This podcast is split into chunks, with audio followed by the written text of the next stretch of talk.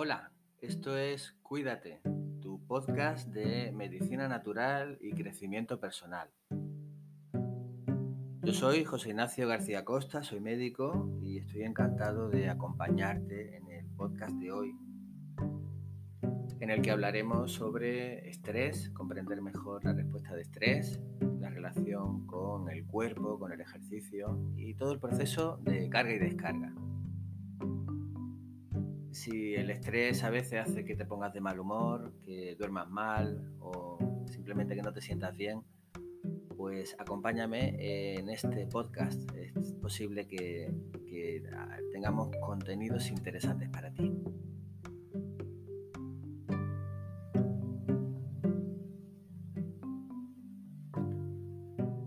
Si te fijas, todo lo que está vivo, de alguna forma tiene una especie de pulsación, de latido un ciclo de contracción y expansión, de tensión, relajación, de carga y descarga.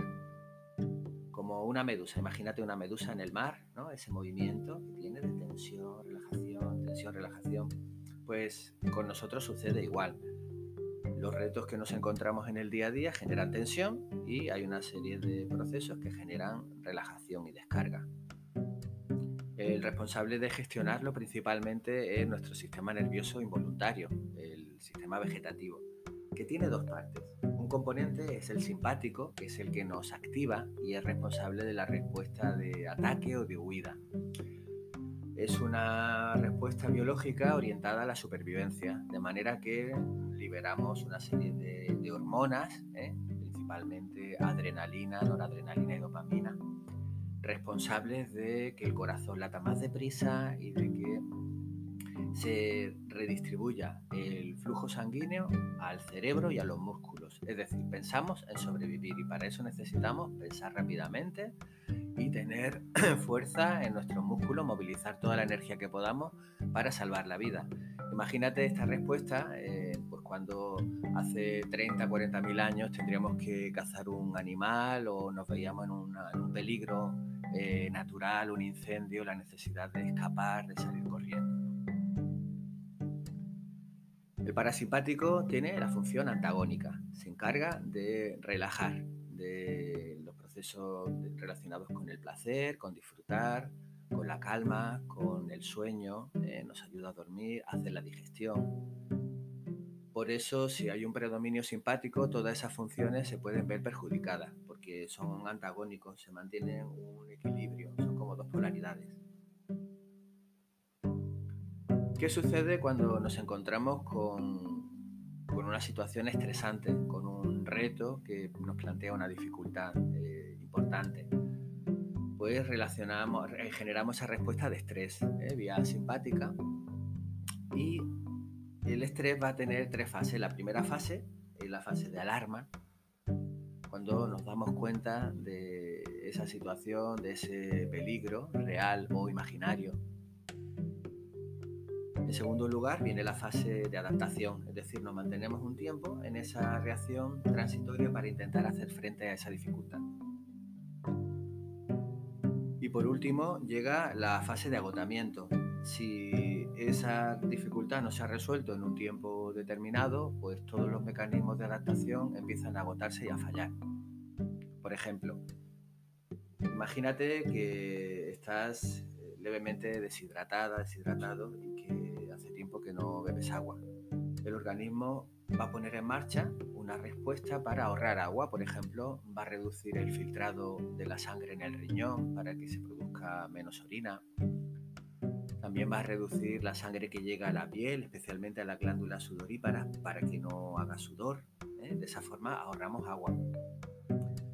Eso se puede mantener durante un tiempo, pero si pasa demasiado tiempo y no te tomas un par de vasos de agua, pues el mecanismo de compensación va a fallar y tendremos los síntomas relacionados con la deshidratación. Lo mismo sucede a cualquier proceso de autorregulación del organismo, desde la falta de, por ejemplo, vitamina D3 al exceso de tóxicos o la falta de descanso, etc. El, psicoanalista Wilhelm Reich lo explicaba todo esto en relación al cuerpo con su concepto de coraza muscular. Para él, nuestra coraza muscular ejercía una función de contener y de absorber la tensión que nos generaban nuestros retos cotidianos y también pues, los conflictos relacionados con nuestro carácter. Eh, la coraza actúa como una especie de esponja capaz de absorber esa tensión para permitirnos adaptarnos y responder a las situaciones cotidianas.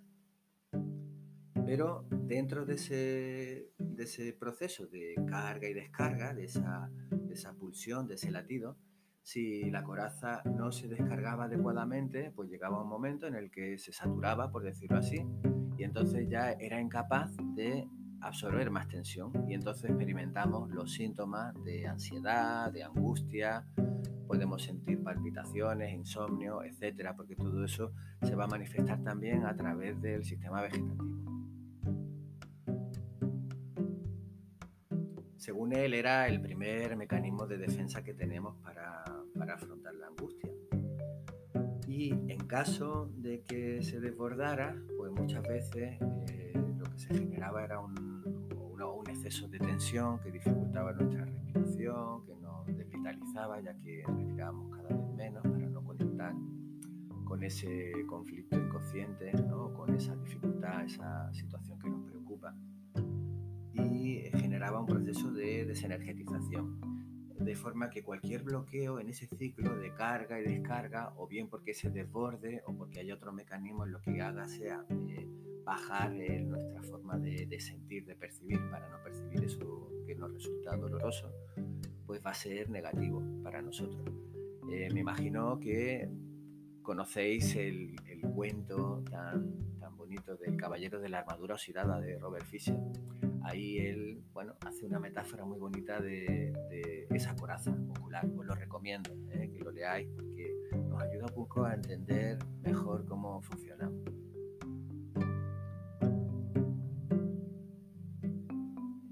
De esta manera, el ejercicio se convierte en algo que es mucho más importante que una forma de, hacer ejercicio, de, estar en forma, ¿no? Ya que eh, el ejercicio nos va a permitir también eh, gestionar, eh, disolver los bloqueos en ese ciclo de carga y descarga. Según Wilhelm Reich, las dos formas principales con las que podemos liberar esa tensión es, por un lado, el orgasmo y por otro lado, la actividad física. Es como, como evitar que vaciar el vaso para que no llegue la, gota que colma el vaso, ¿no? Pues si periódicamente realizamos alguna actividad que nos permite bajar ese nivel de tensión en nuestra coraza, eh, nos vamos a encontrar con un margen para absorber situaciones de estrés sin que eh, nos generen molestias, sin, pasarlo mal, de forma que conectemos con un estrés eh, revitalizante con el estrés o el estrés verdadero, un estrés que lo que hace es pues, aumentar nuestro potencial, enfocarnos, mejorar nuestra atención.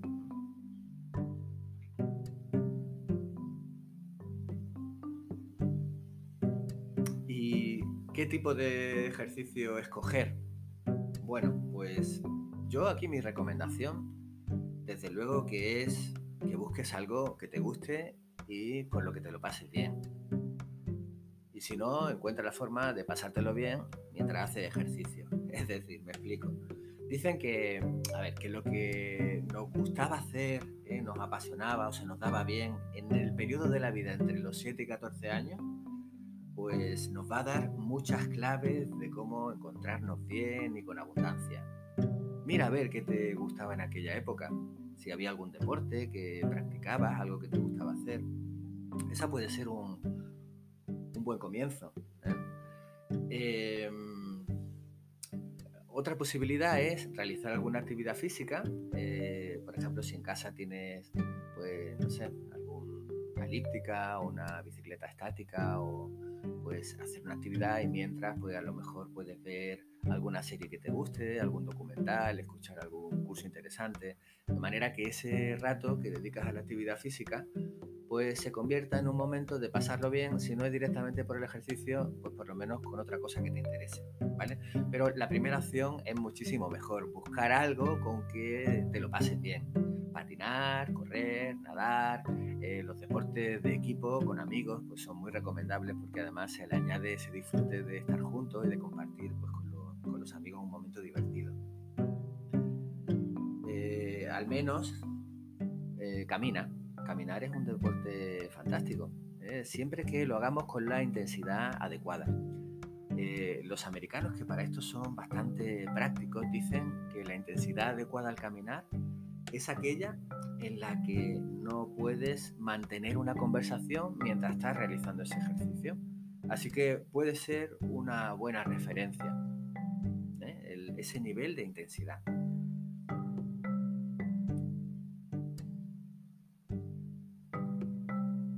Si hace tiempo que no realizas ninguna actividad física, pues bueno, hay que ir de menos a más, ir poco a poco y, no sobrecargarse. ¿eh? Empezar con una rutina más tranquila, si das vuelta a través, das paseas a través de tu barrio o, o tienes algún entorno en la naturaleza, que es lo más recomendable, porque el contacto de la naturaleza nos va a ayudar a liberarnos de una manera especial del estrés. Pues intenta el recorrido que haces en media hora, pues a la semana hacerla en 25 minutos y a la semana siguiente en 5 minutos menos. Es decir, planteate pequeñas metas de forma que vayas incrementando tu, estado físico. Una buena rutina sería caminar una hora, por ejemplo, tres veces por semana, a paso ligero. Es suficiente. Todo esto eh, también se puede implementar con pequeñas ejercicio en nuestra vida cotidiana, esa especie de gimnasio gratuito que es pues las bolsas de la compra, subir eh, por la escalera en vez de por el ascensor o aparcar el coche pues un poco antes de llegar al trabajo para caminar un poco más. Todo eso son, o si tienes que coger el autobús, pues camina una parada de autobús y la coges la siguiente, pequeñas medidas que siempre que el tiempo nos lo permita, pues van a suponer introducir unos hábitos de, que reducen el sedentarismo y que van a mejorar nuestra salud. Pero sobre todo, ¿eh? el mensaje que me gustaría transmitir es que esa actividad física no es solo una cuestión buena para estar en forma, sino que la necesitamos para liberar el estrés que acumulamos, porque la respuesta que producen a veces situaciones que no tienen que ver con una situación de supervivencia, puede ser que llegamos tarde a algún sitio, que tenemos algún coste especial que inesperado, cosas que realmente no ponen en peligro nuestra vida, pero que la respuesta que se produce a nivel eh, vital, a nivel biológico, es la misma que si nos estuviera persiguiendo un mamut.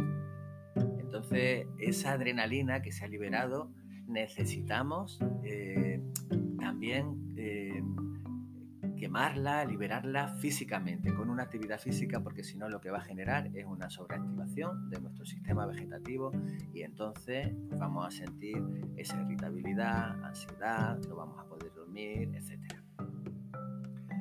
Tenemos que recuperar el goce de nuestro cuerpo ¿eh? y desplegarlo en la actividad física, darnos permiso para experimentar el pasarlo bien, ¿eh? moviendo nuestro cuerpo y, bueno, y poco a poco, si nos lo vamos proponiendo, pues nuestra relación con el cuerpo va a ir mejorando.